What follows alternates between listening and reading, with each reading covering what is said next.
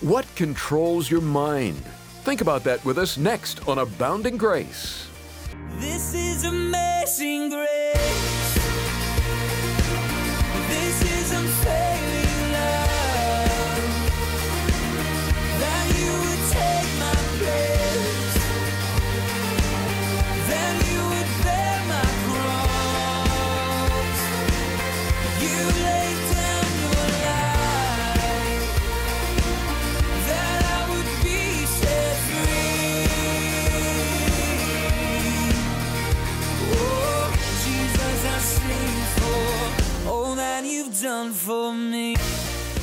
Set aside the next half hour and join us for what we hope is a profitable time in the Word here on Abounding Grace.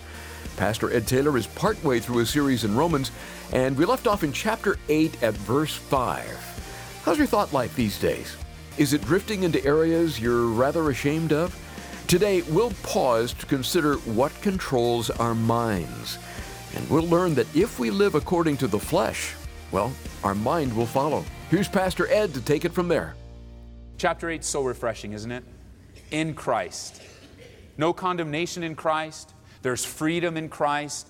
Chapter 7, oh, there's struggle and there's wrestling. It's the flesh against the spirit, the spirit against the flesh. But Romans chapter 8, there's freedom, there's power, there's strength in the Holy Spirit. And as our minds dwell on these truths, we're so encouraged. We love to hang out in this area. We love to sing of these truths. We love to enjoy a life that's spiritually minded, a spiritually minded life. Up to this point in Romans, the Holy Spirit's mentioned really only once through the first seven chapters. But you come to chapter 8, and at least 20 times the Holy Spirit is mentioned. When you read on through chapter 8, 20 times the Holy Spirit and His strength and His power overwhelming us, indwelling us, because you and I cannot live the Christian life in the power of our own flesh, our own ideas, our own schemes, our own methods, our own habits. It's not going to work. In Galatians chapter 2, verse 20, I ask you to open there, Paul comes to that place where he realizes, he recognizes, he says in verse 20, I have been crucified with Christ. He's not talking about physical crucifixion with his hands outstretched, he's talking spiritually. That spiritual truth in Paul's life, the Saul of Tarsus died. And in Jesus Christ, Paul the apostle is raised up. There is a point in time in his life where Saul is in the past, Paul is in the present. I live for Jesus Christ. I have been crucified with Christ. The same is true for you and me. There is a point in time when you were born again, that event, that time, that immediacy, you were justified by faith. The old you died. You become dead to the world. You become dead to sin, although it does raise its ugly head now and then. But you too can say, I've been crucified with Christ. Notice, it's no longer I who live. But that's our problem. Too often it is I who live. Too often it is my strength. I can figure it out.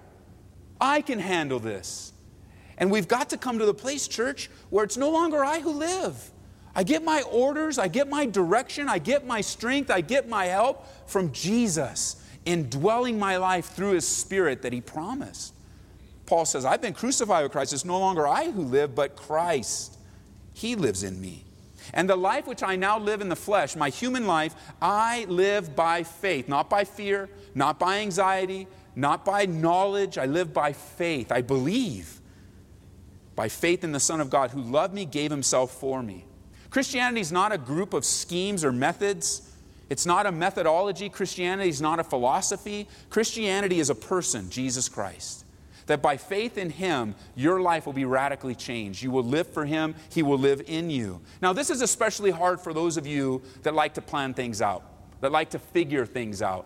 Maybe you're the one that says, I've got a five year plan. I got it. I know what's going to happen. You know how you go into an interview? And, that's one of the questions, right? You got to plan for that question when you're going in for a job interview. Where do you see yourself five years from now? And don't you want to say, I see myself making $250,000 with your job? You'd never say that. You're like, get out of here, buddy. So I don't know. You know, and you're so afraid to say, I don't know where I see myself in five years. I don't know what God's going to do. I have no idea if I'm going to be here or be there. And of course, you don't want to tell a prospective employer that because they want you there forever. And yet, for the Christian's life, there is a sense where when you ask me that question, where do you see yourself in five years? I have no idea. I pray that I'm in Christ, serving Him wholeheartedly, farther, and with more zeal and intensity than I've ever had before. But I don't know. And for those of you that like schemes and plans and methods, you know, when you got born again, one of your first questions was, Well, teach me the language. Because I know you Christians have your own language. I've even heard it's called Christianese, which, where's the dictionary, you know? Hallelujah, I got that one. You know, praise the Lord, got that one. Sinner, oh, I don't like that one, you know. That's a part of Christianese, you know, sin. The world doesn't like to talk about sin, but in the church we must. The Bible says that sin will destroy your life. And those of you that would say, just tell me, tell me what I need to do. I, I want to figure this thing out. I, want to get it all. I want to understand everything. I want to know every difficult doctrine. I want to understand every single cult that's out there. I'm going to figure this Christian thing out. For you, this is very difficult to say, I'm going to be led by the Holy Spirit. And I'm not sure what tomorrow will bring or what next week will bring, but I know that God will lead me, God will guide me, God will strengthen me. Now, does the Bible condemn making plans? Certainly not. What the Bible condemns in making plans is that your plans supersede the leading of the Holy Spirit. Or your plans become everything and God becomes nothing. That's sinful. But planning ahead, Jesus, remember, Jesus in his life, knowing full well that the cross was up ahead, he knew and he prepared his disciples for that event. And so it's not sinful to plan, but it certainly is wrong to plan in such a way where you plan the Holy Spirit out of your life. It's no longer I who live, but Christ that lives in me. You and me, we need God's power and His leading in our lives. Let me read to you in Proverbs chapter 3, my, one of my favorite verses. No, let's turn over there since we weren't in the Proverbs today. Proverbs chapter 3. Let's turn over there. We weren't in the Psalms today either. Proverbs chapter 3, verse 5. I love these verses. Mark these verses memorize them. Eh, we are told to trust in the Lord with how much of our heart? All. You know what that word means in the Hebrew, right? All. Trust in the Lord with all your heart. Lean not on your own understanding. Let me tell you guys, it's very easy to lean on your own understanding. It's very easy to come to a situation and say, Oh, I've been here before. But you know the answer is, you haven't been there before. What you were before is in the past. This is a new scenario.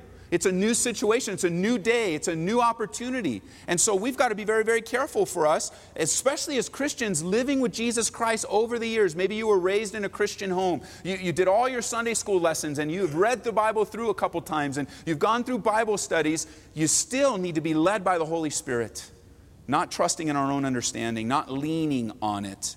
In all your ways, acknowledge Him, and what will He do? Direct your paths. Let's read that together in verse 5. You ready? Really loud, first service, very, very loud. You ready? Trust in the Lord and lean not in all, and he shall direct your paths. So true. You can count on it, guys. Leaning not on our own understanding, the Spirit of God works wonderfully in and through us. And where the Spirit of the Lord is, the Bible says, there is freedom, there is liberty. Remember, Jesus made it very, very clear. Would you turn over with me to Mark chapter 7? Jesus made it very, very clear that our problem is internal, not external. Our problem is inside. It's an inside issue with us. With man, it's not external. It's not changing an environment. And let's change this and let's turn this and let's make sure everything around this person is such where they'll lead them in the right, but there's a problem inwardly. It's us. Paul has said that as well. The issue's inside. Jesus said it, said so himself. Look at Mark chapter 7, verse 20.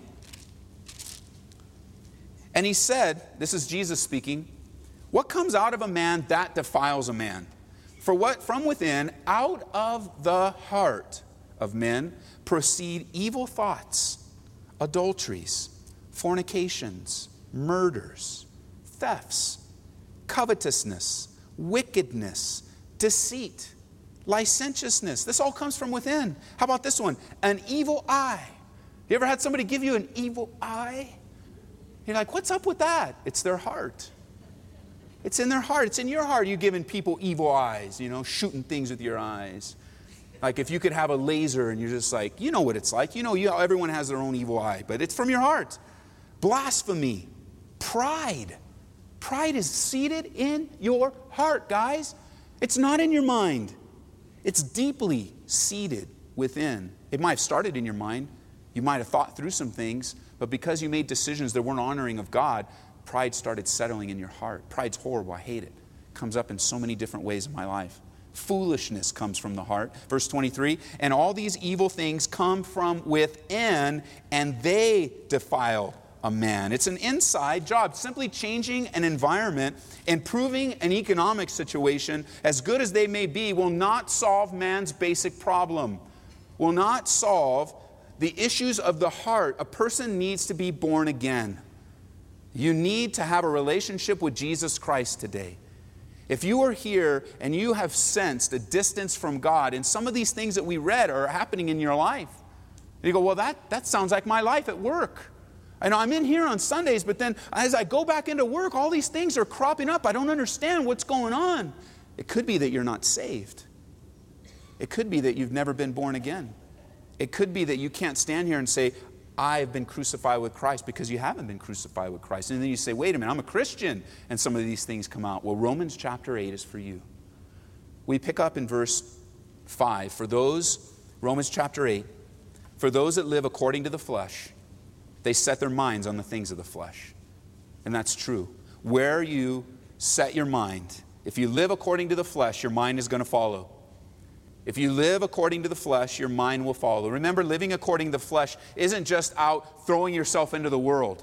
Like, like sometimes we would define living in the flesh, oh, I'm getting drunk and I'm, I'm out there getting drunk and I'm out there in, in crazy sexual sin or I'm out there and I'm just a crazy, I'm living like an unbeliever. Certainly that can be in the flesh, but that's not the only thing. See, we can live for the flesh. We can live for the fleshly desires. We can live for the fleshly things of this world. That's certainly part of it. But remember, we also learn that walking in the flesh can also mean being empowered by our own wisdom and our own knowledge. We're doing things in our own strength. We're not just living for the flesh, we are living in the flesh, being motivated by our flesh. The flesh being defined as our old sinful habit patterns. The flesh we can define as our own wisdom and our own understanding apart from the leading of God. And he says here, those that live according to the flesh, that's where their minds are. Though, those who live according to the Spirit, the things of the Spirit. See, by this time in Romans, those that are listening to the letter, kind of reading it straight through, you might come to the conclusion, well, I guess I can live in the flesh. If there's no condemnation, and I, am free in Jesus Christ, then I guess it's okay to live in the flesh. And Paul puts the brakes on that and he says, No, it's not.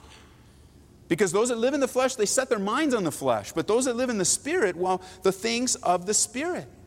And there is that tendency, I think, that, well, since I'm free from the rules and regulations, since I'm free from religion, then I can write my own religious book and I can do my own thing. And, and as a matter of fact, not, not only can I write up my own religion, but I can do and just give in to my carnal tendencies. Just do whatever I want. Jump into fleshly activities. I'm saved after all, and I know if I can go there on Sunday or on the weekend, I can repent, I can feel real good about myself, I can have a great Sunday, go back into the world Monday through Saturday, live for the world, come back on Sunday, and I can ask for forgiveness. And listen, that's a horrible way to live. It's a horrible way to live. You live under condemnation Monday through Saturday, and then you're free on Sunday. And then that builds in you a tendency to then just do your own thing and destroy your life one day at a time. I mean, some of you might be here and you go, Well, I prayed a prayer in that chair, Ed, when you asked. I walked to the altar and I prayed and asked God to forgive me of my sins. I mean, I have done what you asked me to do. I'm okay with God, right? Listen, that prayer, if prayed genuinely from your heart, will lead to a change of your life. You won't leave this place and go out and live the way you were. You will be truly born again. You will be a new creation in Christ. Old things will be passed away. There'll be a sense in your life now where you're not setting your mind on fleshly things, you're setting your mind on spiritual things. Let me show you the difference. Verse 6 To be carnally minded is what? Death. Every single time. To be carnally minded is death, but to be spiritually minded is life and peace. There's life and peace, walking in the Spirit, living for the things of God, but there's death in the fleshly realm. Jesus has freed us from the flesh life, the things of this world, the material, the physical, and has lifted you and me to a higher way of living. The physical, the material, the flesh seems to have a constant tug downward in your life. Have you noticed? There is a strong tendency to live for the things of this world. The world is designed to keep you anchored here, thinking about this world, worried about this world, full of anxiety about this world. I'll give you a great example of that money. Money will always keep your eyes on this world. Always. Sometimes the issue with money is I don't have enough. Sometimes the issue is I have more than I've ever had before. Money. Jesus said that with unrighteous mammon, that we use it for the kingdom of God. That's how you get released. That you realize it's not your money, it's not my money. If I have a little, that's God's will. If I have a lot, that's God's will. I'm going to use what God has given me for His glory. But I'll tell you what, every single time money's brought up, it brings you right back to the world unless you release it into the hands of the Lord. You see, in, in heaven, in the heavenly realm, there is no money. Did you know that? No more money. No more currency. The things that we value on earth are not valued in heaven. You know what's valued in heaven? Jesus. And may he be valued in our life here now. Oh, I've got to have the gold. I want the gold. Give me the gold. There's even groups that say, you know, the flesh, the world is so heavy duty. Uh, we're just going to go up into the mountains. We're going to have our own little Christian community. We're going to get as many guns and gold as we can, and we're going to live it out. But you know what? God would have you to use that gold for the kingdom of heaven, not to hoard it. There's no currency in heaven. And there's this tug on the world. There's this tug from the world. It says, live here. Put your tent stakes down here. Live for the world, live for the things of the world. It's always tugging on us and pulling on us, taking us away from the things of God. So, what does living carnally mean? Let me show you. Flip over to Matthew chapter 6. Jesus gave us an example of the carnal mind. He said that the Gentiles or the unbelievers live this way. And it's a very simple definition. You might be surprised what carnally minded really can be in our lives. It's much more than just living in rank rebellious sin. I mean, there's a subtlety about the carnal mind. Look at Matthew chapter 6. Draw your attention to verse 31. Do not worry, saying, What shall we eat? Or what shall we drink? Or what shall we wear? So circle three words with me, would you? Eat, drink, wear. For after all these things the Gentiles seek. For your heavenly Father knows you need all these things. But seek first the kingdom of God and his righteousness, and all these things will be added unto you. What shall we eat? What shall we drink? What shall we wear? I think we can add another one. Where shall we go? How shall we be entertained? How will we fill our time? The carnal mind is always thinking about what shall we eat? First service, what shall we eat? You skip breakfast. You're like, we got to get there, honey. No breakfast for you. Okay, we'll eat after service, right? Yeah, they'll probably have some of those burritos downstairs. We'll have some burritos. And you guys weren't hungry and weren't thinking about food until I mentioned it. And you're like, thanks, Ed. Appreciate it. I was with you okay until you started talking about what we're going to eat, and I didn't eat breakfast.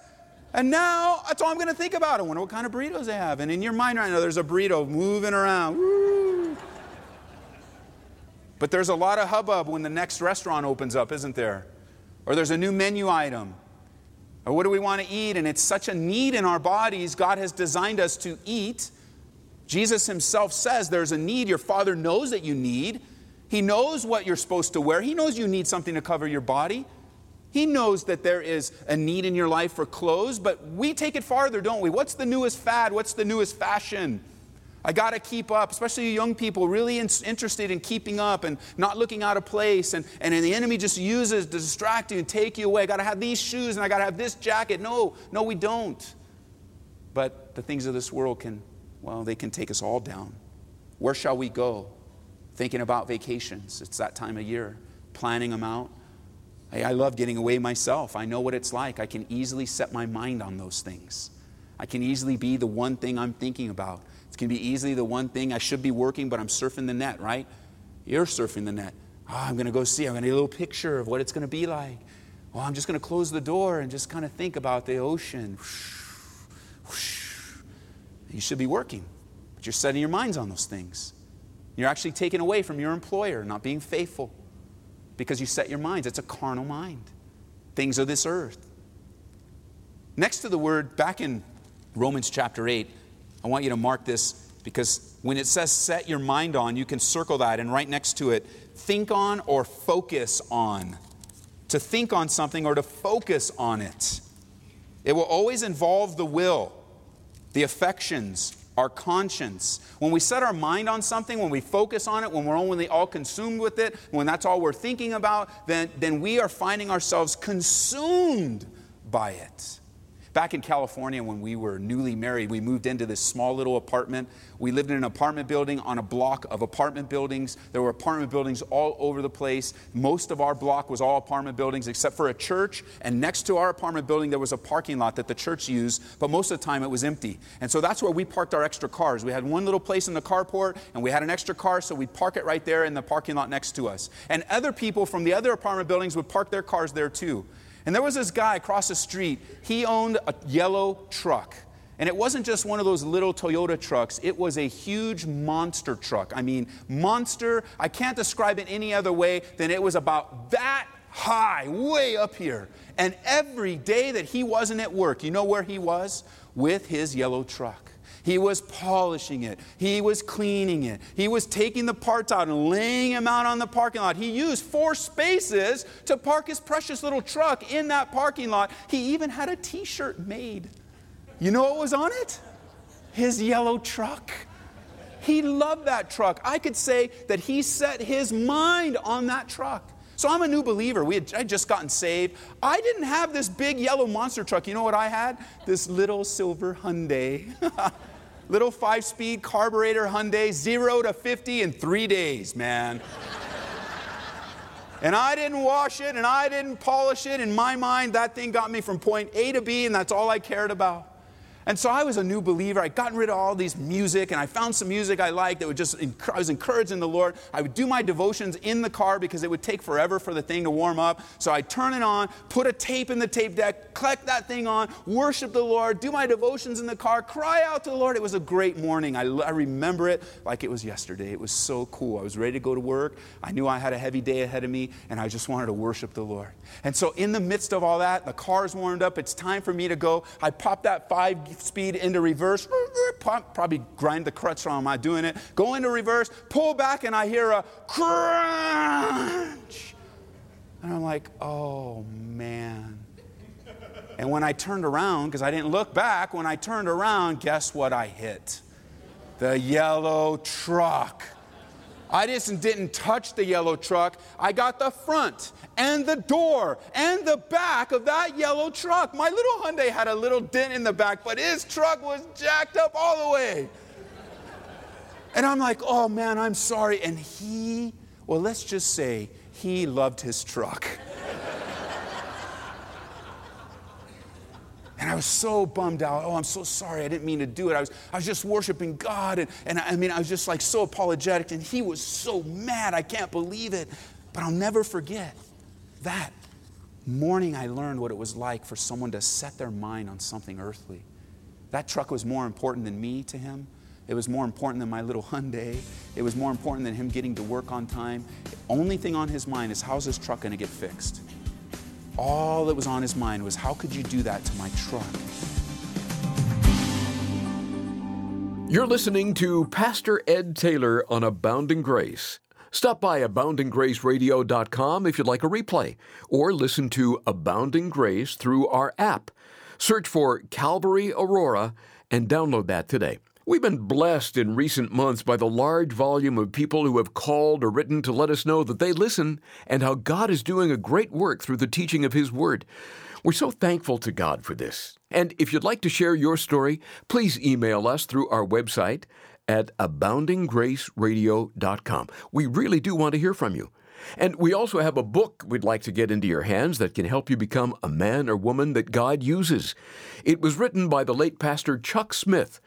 Pastor Chuck observed 14 characteristics found in many of the people God used in the past that we read about in the scriptures. The cool thing is, if these characteristics are found in you, well, you'll become a person God uses too. Request a copy of The Man God Uses when you give a gift of $25 or more to Abounding Grace. We're here to serve you at 877 30 GRACE. That's 877 30 GRACE. And thank you for helping us get the word out on stations like this one. As you partner with us, it's thrilling to see how God uses it to bless and encourage so many lives through the radio. Another convenient way to make a donation is online at aboundinggraceradio.com. We'll put a bookmark where we left off today in Romans and join us next time for Abounding Grace with Pastor Ed Taylor as there's so much more to come. This is amazing grace.